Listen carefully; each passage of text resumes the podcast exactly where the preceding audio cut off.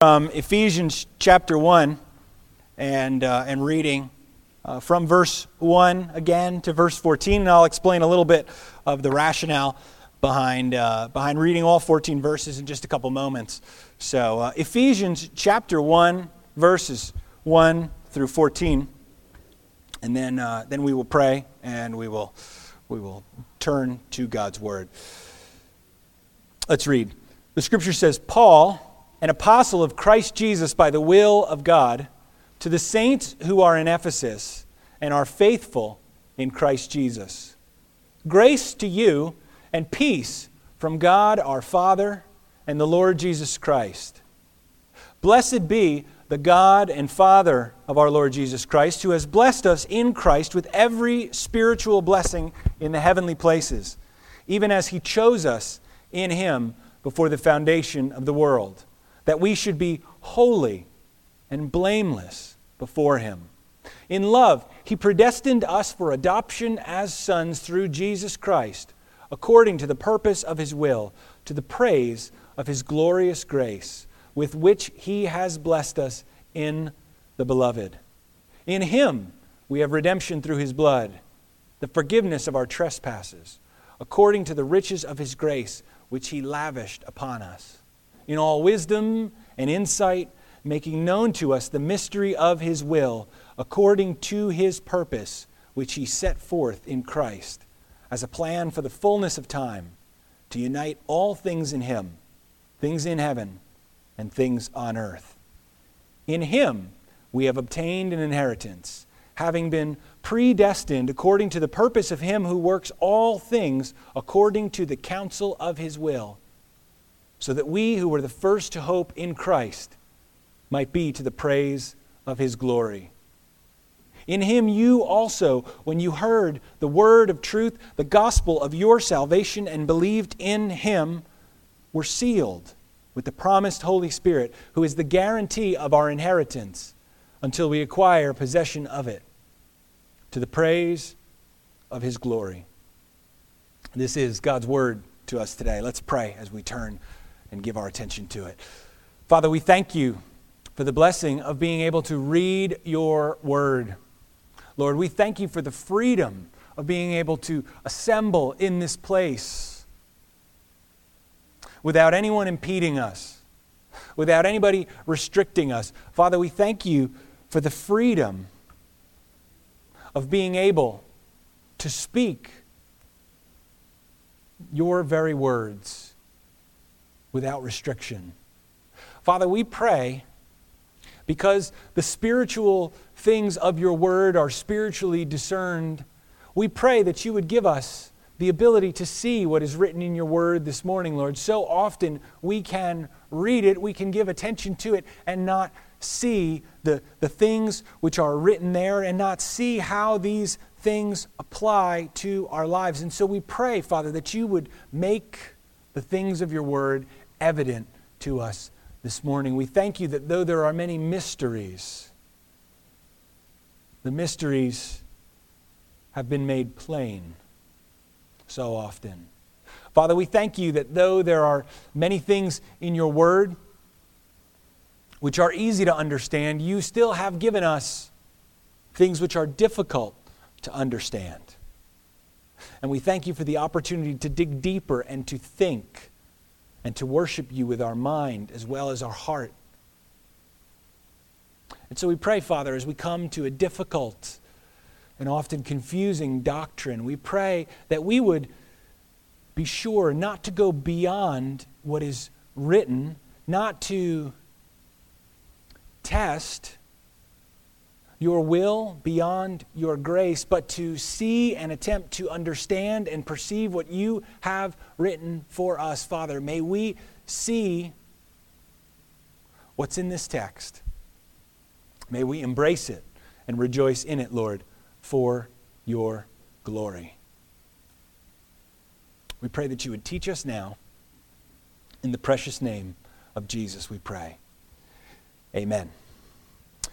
Um, my personal experience uh, with a golden child uh, in the past uh, has not been extensive, but I have I had one of these periods in my life where a, a golden child has arrived. You know what a, you know what a golden child is? This is uh, a, a, a person who, when they're born, it, it changes everything about the world around them. Their arrival into, uh, into, into space and time transforms the world. And we enter into a, a golden age, per se, of prosperity.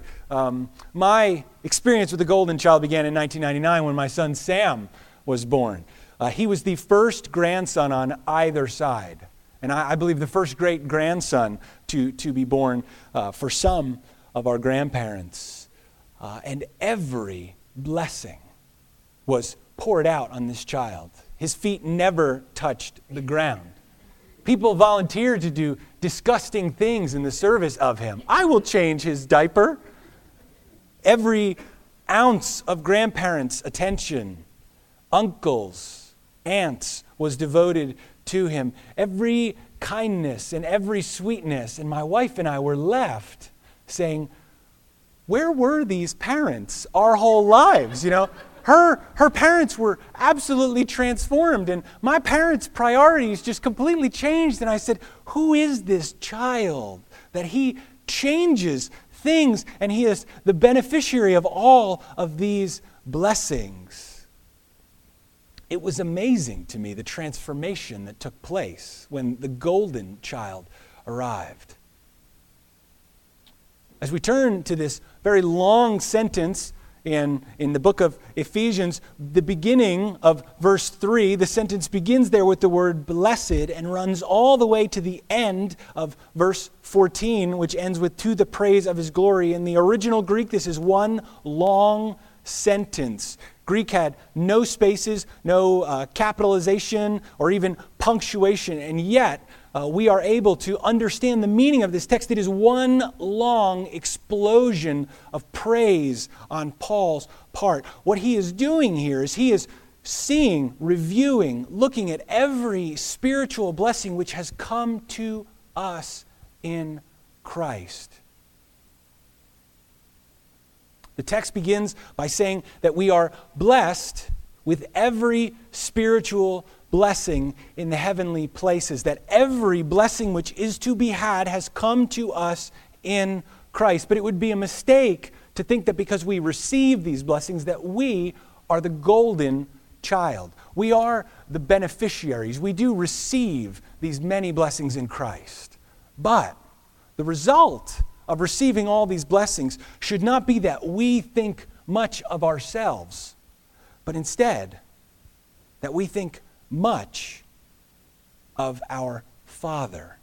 Look at verse 3. It says, Blessed be the God and Father of our Lord Jesus Christ, who has blessed us in Christ with every spiritual blessings in the heavenly places. The way that Paul's thought here works is that as we review all that God has done for us, that we review all that has come to us in Christ, that we not turn and say, we must be God, that God would treat us like this. Instead, that we would say, how good and how great and how glorious and how mighty and how worthy of praise is God for giving all of these things to us. I pray that as we look over the next three weeks, we're going we're to break this sentence down. I pray that it would be our heart's cry that we would say, the greatest thing in the world is to be saved.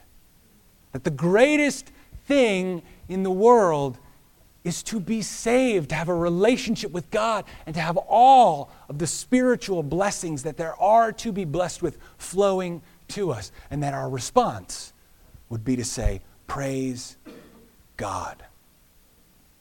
Verse 3 says that we are blessed with every spiritual blessing in the heavenly places. There are a couple ways that we can slice this out and, and look at this. One, we ought to see that these are not physical blessings, but they are blessings which are conveyed by the Holy Spirit. They are spiritual blessings. They're not physically discerned or held onto, but they exist in reality in heavenly places. Okay? If you believe in Christ, if you have trusted in the gospel, there are many things that are true of you that you cannot see or discern in the physical world. Let me just name one of them to you. Colossians verse chapter 3 verse 3 says, "For you have died. You've died to sin and to self with Christ on the cross. You have died and your life is hidden with Christ in God."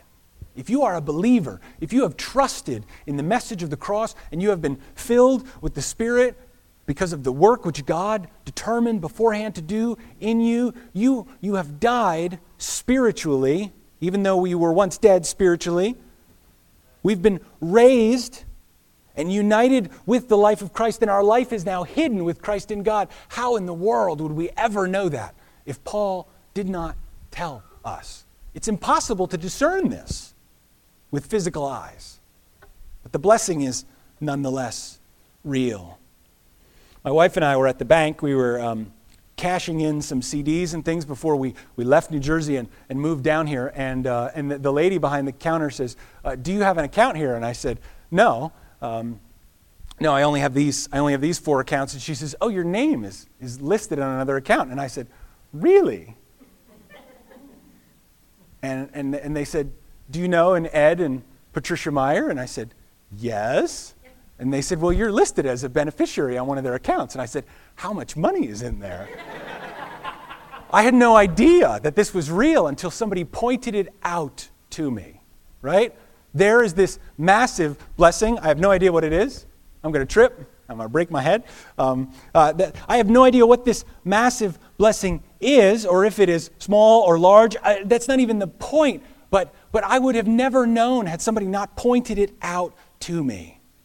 Paul is eager here over this, this course, over these next, uh, these, these, this, these, these first opening verses, that we would be able to say, Blessed be the God and Father of our Lord Jesus Christ. Paul is going to spread out and arrange in front of us the many spiritual blessings that we have in Christ, so that we will be able to say, Blessed be God. Now, if you're interested, if you're an outliner or a note taker, let me just uh, let me let me urge you. If you want to really track what I'm going to say here, draw yourself out a grid. Okay, seven boxes across, four boxes deep. As we, I'm going to break down this passage in just a second. Let me let me point out the the Trinitarian nature of the passage that's that's coming here. Okay, seven wide, four down. Yes. Um, Paul begins, he says that God should be blessed. Blessed be the God and Father of our Lord Jesus Christ. Why? Because he has blessed us with every spiritual blessing in the heavenly places. He uses the word blessing three times. He's kind of priming us for the fact that what we're going to be doing is seeing an extended study of the Trinity here. Okay? And what we see then in, in, in verses 4 through 6 this is, this is your first column your, your verse column so you can fill in your verses as we, as we break them down we see in the, in the first uh, the, the first section here verses 4 through 6 we see the person of the father we see the person of the father in verses 7 through 11 we will see the person of the son God the Son. And then in verses 12 through 14, we will see the person of the Spirit. Paul is pointing out here that salvation is essentially Trinitarian. It's not just something that Jesus does, it's not just something that the Holy Spirit does or something that the Father does. It's something that the whole of God's being, in essence, is fully involved in. Okay? You, do, do, do you see that, that, that breakdown there? 4 to 6, the Father. 7 to 11, the Son. 12 through 14, the Spirit. We see the action that each member of the Trinity performs? What is it that the Father does? From eternity past, He elects. And then we see the activity of the Son in salvation as He accomplishes redemption on our behalf. And then in verses 12 through 14, we see the work of the Holy Spirit as He seals us. I'm going to explain what that means in two weeks. When does God perform these actions? We're in column number four, if you're, if you're kind of writing this out. Um, I may print this out and put it in the bulletin next week for you, but uh, struggle through and try to fill it out if I'm being extremely confusing right now. Um, when does God do this? When does God work in our salvation? Well, there's three answers to that. One, the Father elects from eternity past.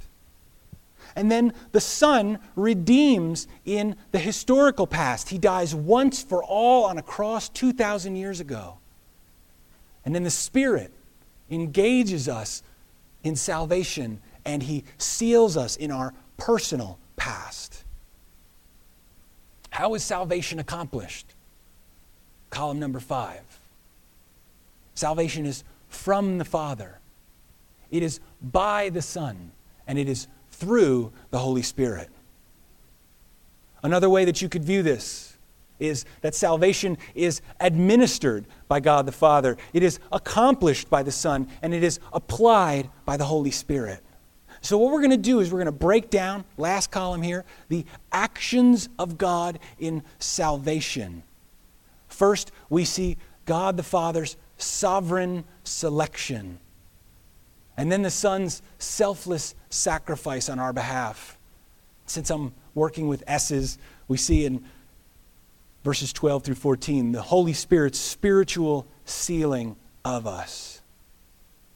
The result of this, as we hit verse 14 in just two weeks as we as we range over this terrain and we view all of these spiritual blessings the purpose of the passage is that we would well up in our hearts and we would bless and praise god look at verse 6 Paul says that, that, that we are uh, predestined to adoption as sons through Jesus Christ according to the purpose of his will. Why? To the praise of his glorious grace, that we would say, Yes, God, this is good.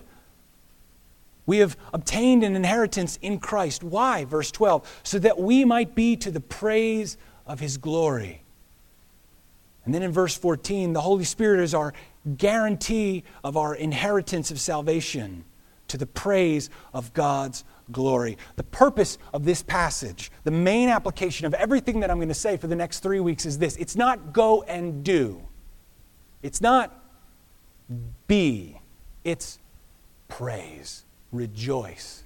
Be excited and delight in what God has done for you on your behalf in Christ.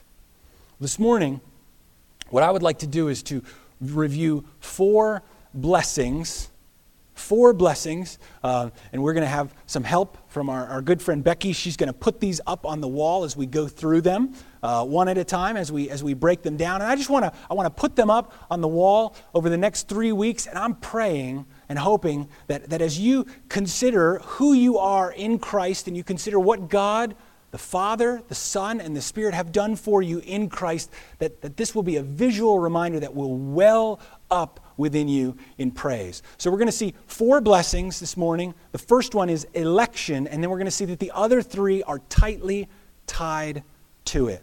The first blessing is election. We see it here in verse 3, um, or sorry, verse 4. Paul says that we're blessed with every spiritual blessing, and then he says, even as he chose us in him before the foundation of the world. Now, let me just share with you some truth in advertising. Election and predestination are Bible words, okay? They're not words that are owned by a particular camp of, of, of, uh, of, of, Christianity. There are some people who you may know what Calvinists are, and you may know what Arminians are, and you may say, oh, is Keith getting all Calvinist on us? Um, truth in advertising, I like Calvinists. Okay, if you don't know what this means, don't worry about it. I like people who are of the Reformed faith, but election and predestination are Bible words. Okay? They're not words to fight over, they're in the Bible. They're not words which declare that we're of a particular camp. And we are bound as Christians who are, who are called to take up this word as the guide for our salvation. We are called to be biblical, to think biblically, not to look at doctrines and to say, oh, I choose that side, or I choose this side, or I don't like this idea, and so I choose not to believe it. In my heart, I don't like the idea that I'm a sinner who needs to be redeemed by God's grace. Doesn't make it any less true.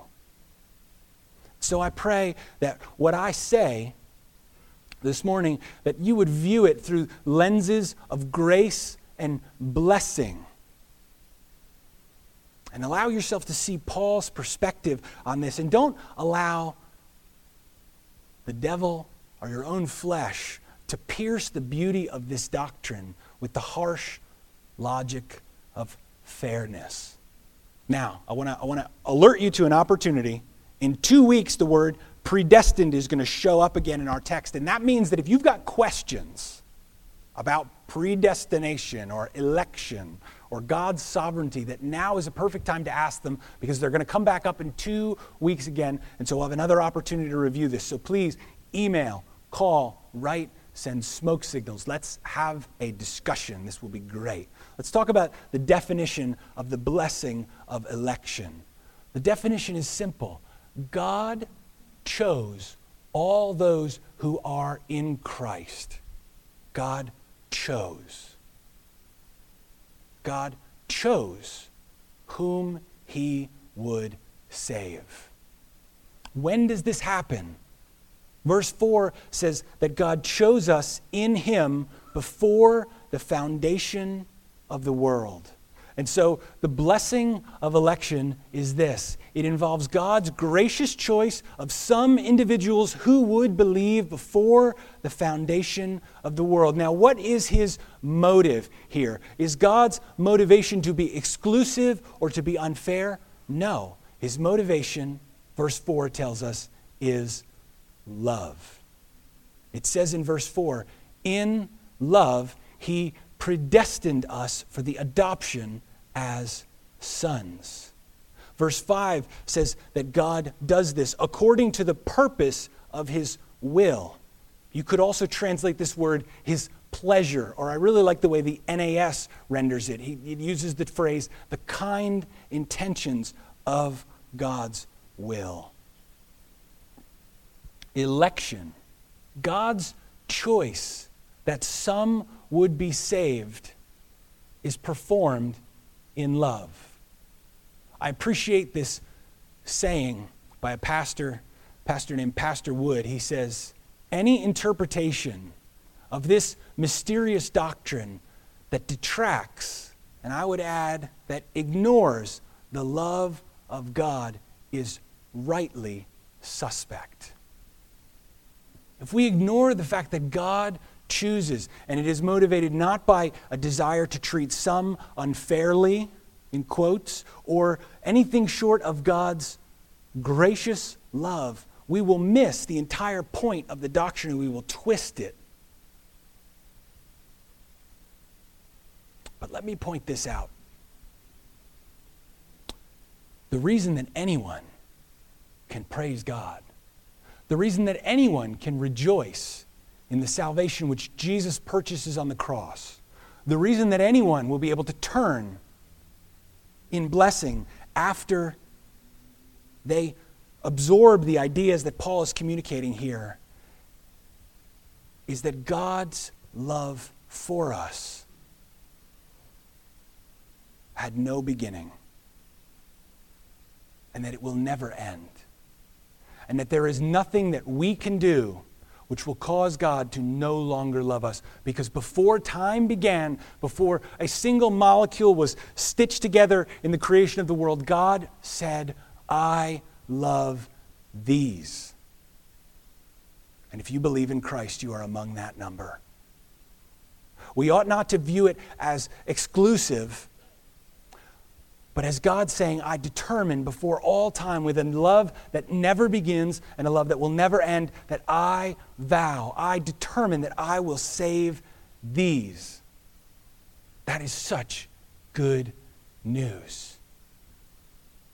When you struggle with doubt, when you despair that you will ever win a war against your flesh, a battle with the temptation. You say, How could God love one such as me? The good news is it doesn't depend on who you are or what you do because God loves you. He loves you. And He has loved you from before your great great grandpa met your great great grandma. Before somebody could even chart a generation or two ahead and say there would be a Keith or whoever you are God determined from eternity past to love you. And he set his affection on you, and he said, This one will be saved.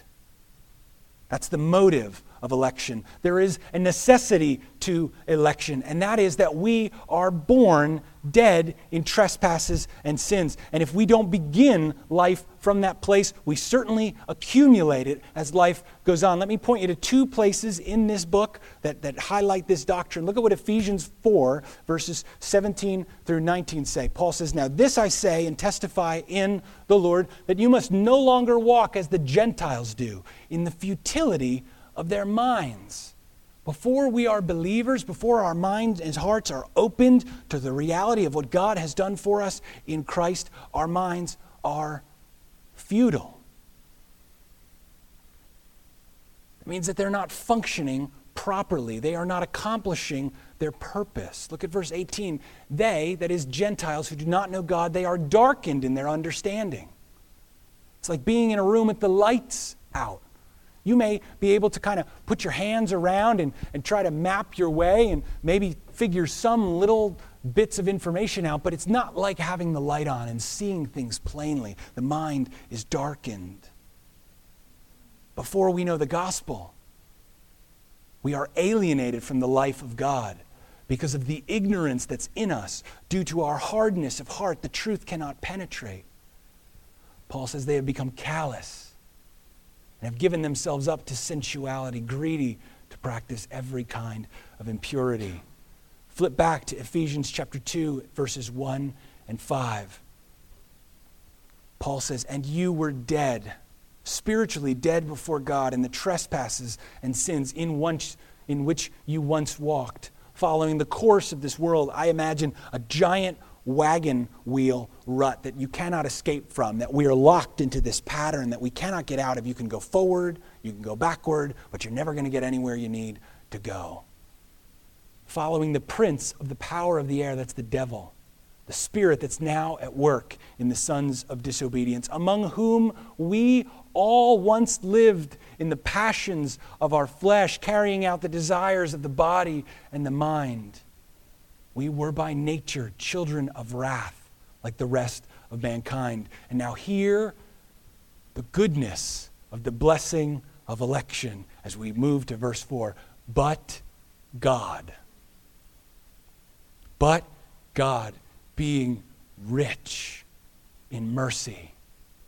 I think of a box full of coins just overflowing, and they all say mercy on them but God, being rich in mercy, because of the great love with which He loved us, even when we were dead in our trespasses, He made us alive.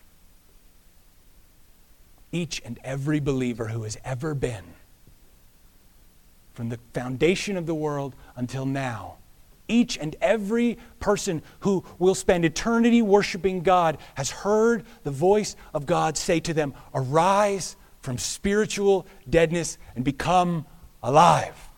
And no one can praise him apart from that. We ought not look at this and say that is unfair or narrow or mysterious. Instead, we should say, I was so lost that there wasn't even a point of light by which to orient myself until God broke through. And that should overflow in us to praise. What is the purpose of the blessing of election? It has two purposes. The first is a moral purpose. Look at verse 4. Paul says that he chose us in him before the foundation of the world that we should be holy and blameless before him. The idea of being before God doesn't have something, it's not a time oriented word, but a position oriented word, that we should be worshipers before God. Genesis 50, verse 18, uses this phrase of people bowing down before Joseph in fear his brothers, as he's revealed his identity, they bow down before him. Psalm 96 9 says that we ought to come before the Lord and bow down. We're to be holy and blameless as worshipers for all eternity. To be holy is to be set apart exclusively for God's use and to reflect, to radiate His glory, and to be blameless. This purpose of election, to be blameless, is to be free from any blemish or stain. And this is where I bump up against the wall and I think election isn't bad news. My moral state is bad news because I am neither 100% holy nor am I free from blemish. And I don't think even on my best days I would say I am 25% free. I find such horrid things inside myself. I think that if God did not determine from before creation to save me and that I would walk with him and follow him, that I would have abandoned the faith long ago in despair.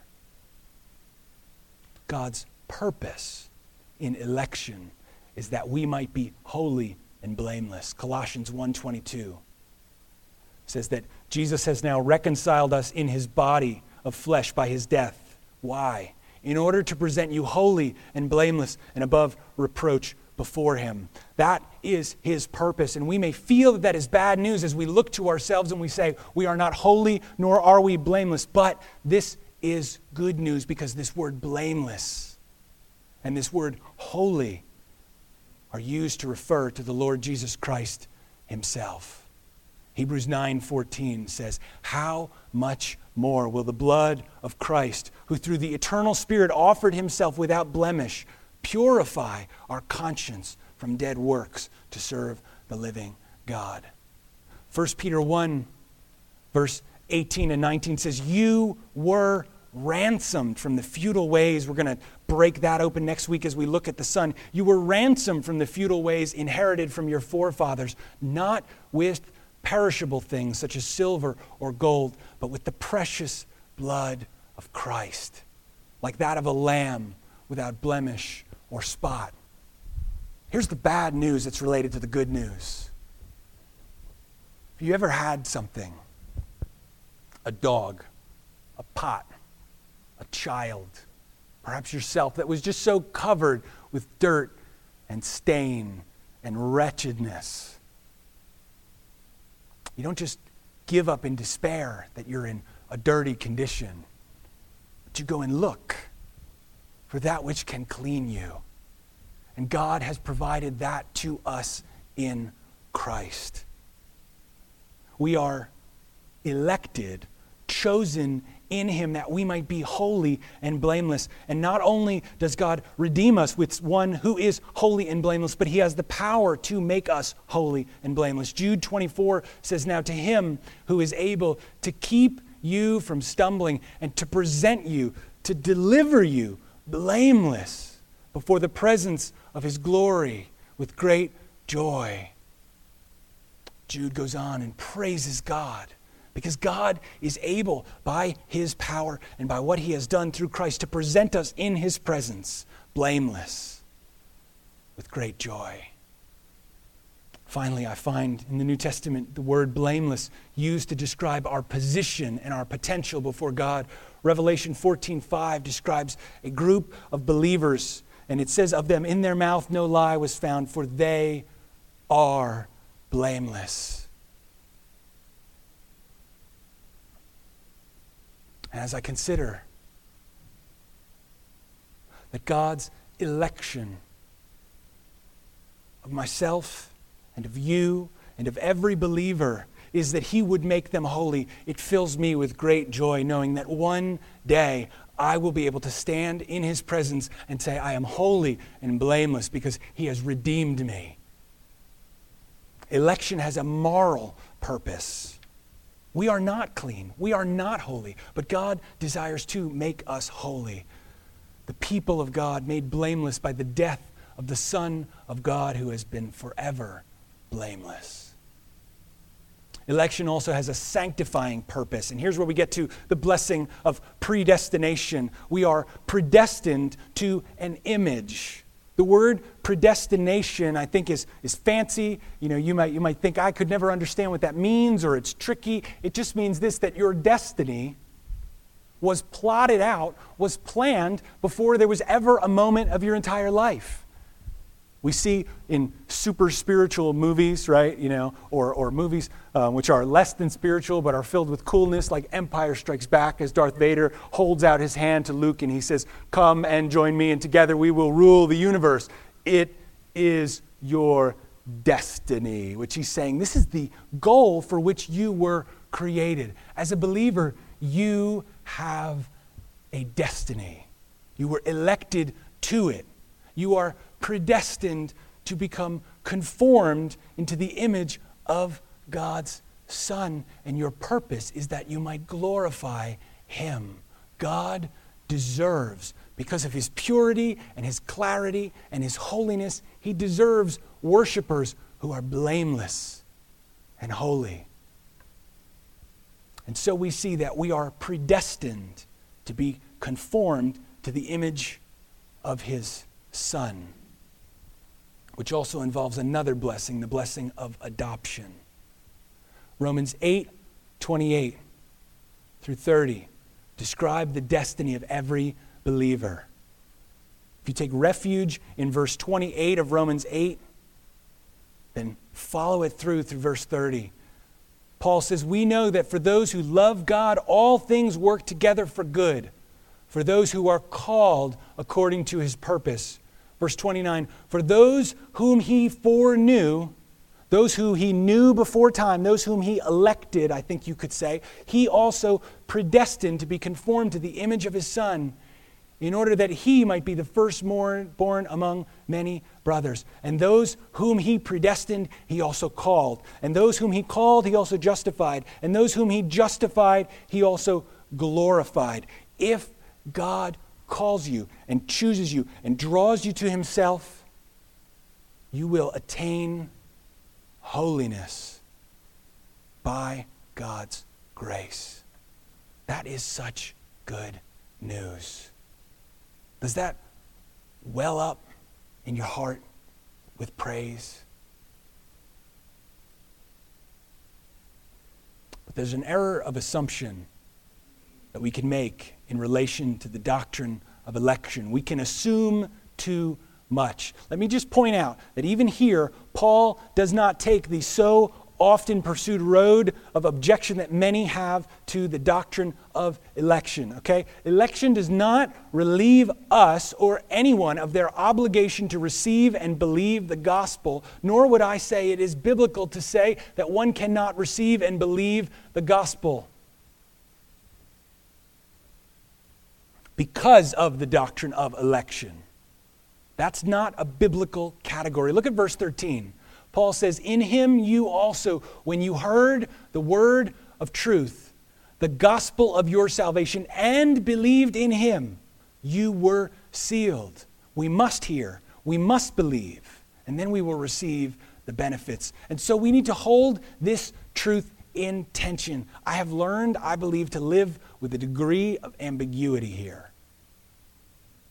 Instead of trying to crucify the text of Scripture with logic. Let us not be cruel Calvinists who says if God who say if God does not love you from all eternity, then he must hate you. Because I don't see that as God's revealed heart in the scriptures. But let us also not be mushy weaklings who imagine that God is up in heaven, not caring about all men or women, or who is desperately wringing his hands, hoping that some might choose him and he might be saved. Like a girl who could never hope to be prom queen. That's not God. God is sovereign. He is king. He is loving. He is gracious. He is merciful. And He has chosen before all time to give life to some by His gracious plan and choice, and yet they are required to believe. This cannot, I believe, be denied or explained away. If we go to either extreme, we will leave the clear teaching of Scripture. Let me read you a quote from J.I. Packer. He says this, using the word, he's going to use the word antinomy, which means a apparent contradiction between this and that, okay? Where there is no actual contradiction. That's antinomy. Uh, I've never ever seen this word anywhere else. Um, he says the particular antinomy which concerns us here is the apparent opposition between divine sovereignty and human responsibility, or putting it more biblically, between what God does as king and what he does as judge. Scripture teaches that as king, God orders and controls all things, human actions among them, in accordance with his own eternal purpose. Scripture also teaches that as judge, he holds every man responsible for the choices he makes and the courses of action he pursues.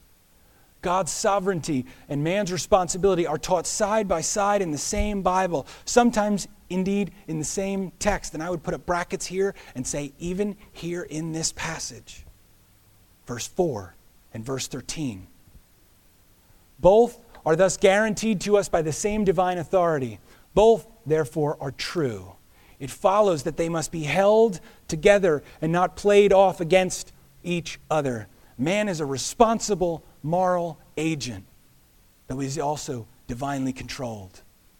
Man is divinely controlled, though he is also a responsible moral agent.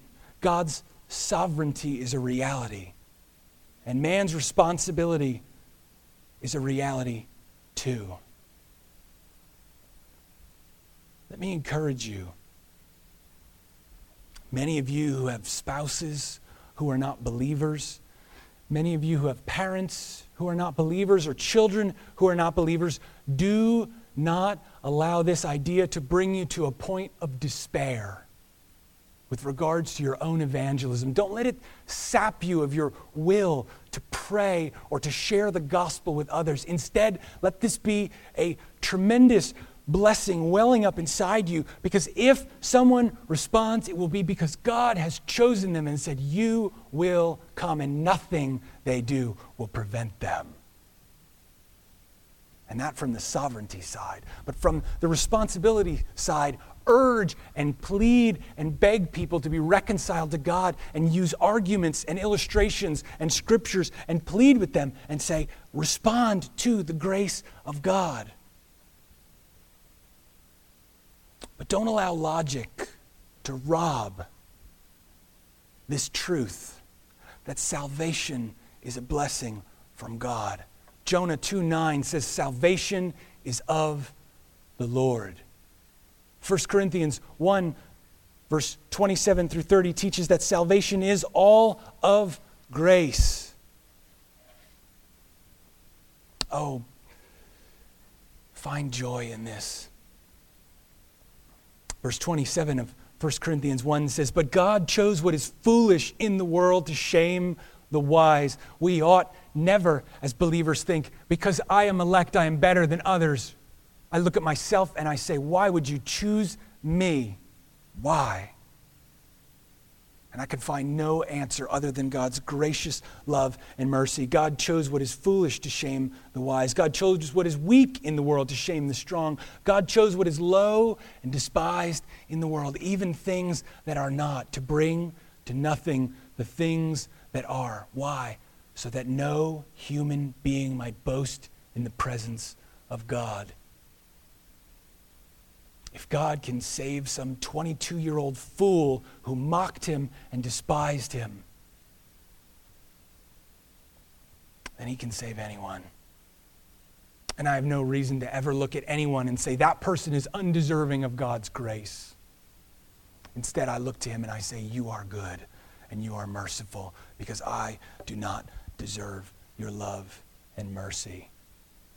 Verse 30 of 1 Corinthians 1 says, And because of him, you are in Christ Jesus, who became to us wisdom from God, righteousness and sanctification and redemption. Everything that we need to stand in the presence of, a, in, of God the Father for eternity, we receive from God the Father. And so we can say, Thank you, Father, for your blessing of us. In my last few minutes, let me highlight one more blessing. We'll come back to adoption in just two weeks in, in, a, in, a, in a greater degree. Um, but let me point out the goal of God's electing, predestining, adopting purpose. The blessing is grace. Verse 6 points out that we are called to the praise of God's glorious grace. Look at what it says next with which he has blessed us in the beloved. You could translate the word be graced if we spoke like that in English. God has begraced us in the beloved, he has given us his grace in his Son. This is so good. The strong love of God is determined to share with his children every, all blessings which he lavishes on his natural Son. The adopted ones, the ones who are brought into the family by God's grace, the ones who by nature are dead in trespasses and sins and children of wrath, these ones are adopted into the family and treated as if they were the son who never sinned. Can you imagine that? The fellowship and the abundance of love that God displays towards his son who never sinned, but always said, Yes, Father, I live for your glory from eternity past.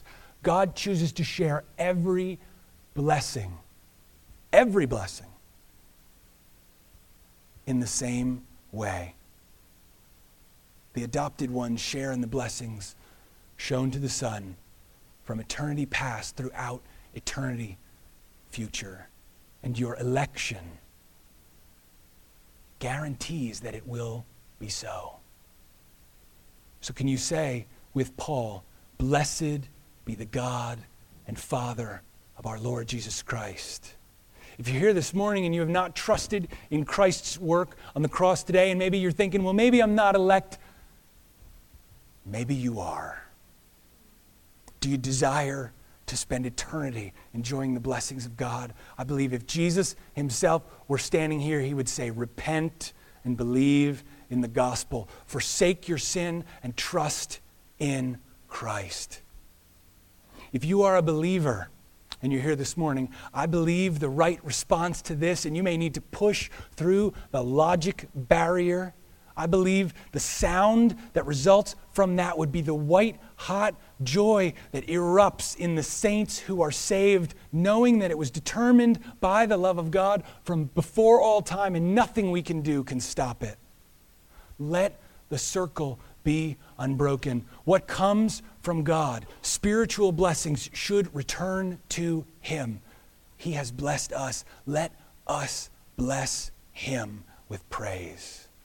The scriptures say, Bless the Lord, all you people of the Lord. Let us say with David in Psalm 103 Bless the Lord, O my soul, and all that's within me. Bless his holy name. Bless the Lord, O my soul, and forget not all his benefits, four of which are listed on the wall. Five more to come. Bless the Lord, O you his angels, you mighty ones who do his word, obeying the voice of his word. Bless the Lord, Oh, all his hosts, his ministers who do his will. Bless the Lord, all his works, in all places of his dominion. Bless the Lord, O my soul. Blessed be the God and Father of our Lord Jesus Christ. Will you pray with me to him? Father God, I pray that my brothers and sisters have been well served in the preaching of your word this morning. I do not know how to quantify or to boil down things which my brain is too small for. But I pray that as we lay out the clear teaching of your word, as we gather the scriptures and we set them forth, I pray that hearts and minds will be won to the idea that Paul is not afraid, nor does he teach exclusivity or hatred or coldness on your part, but he teaches warm, gracious, embracing love. And that that love overflows in praise. And may that be our response as well. Father, we pray that we would not be those who peer into the deep things of God, the deep mysteries of salvation, and walk away saying, So what else is there? But that we would instead be moved to praise. that we would be moved, perhaps even to tears, when we consider our own sinfulness and your grace toward us. Father, if there's anyone here this morning who has not trusted, who has not embraced you fully, I pray that they would see the beauty of your love for them in calling you, calling them to yourself from eternity past. Father, and I pray that you would break their heart for joy and that they would trust in you, that they would repent of their sins and follow you all their days.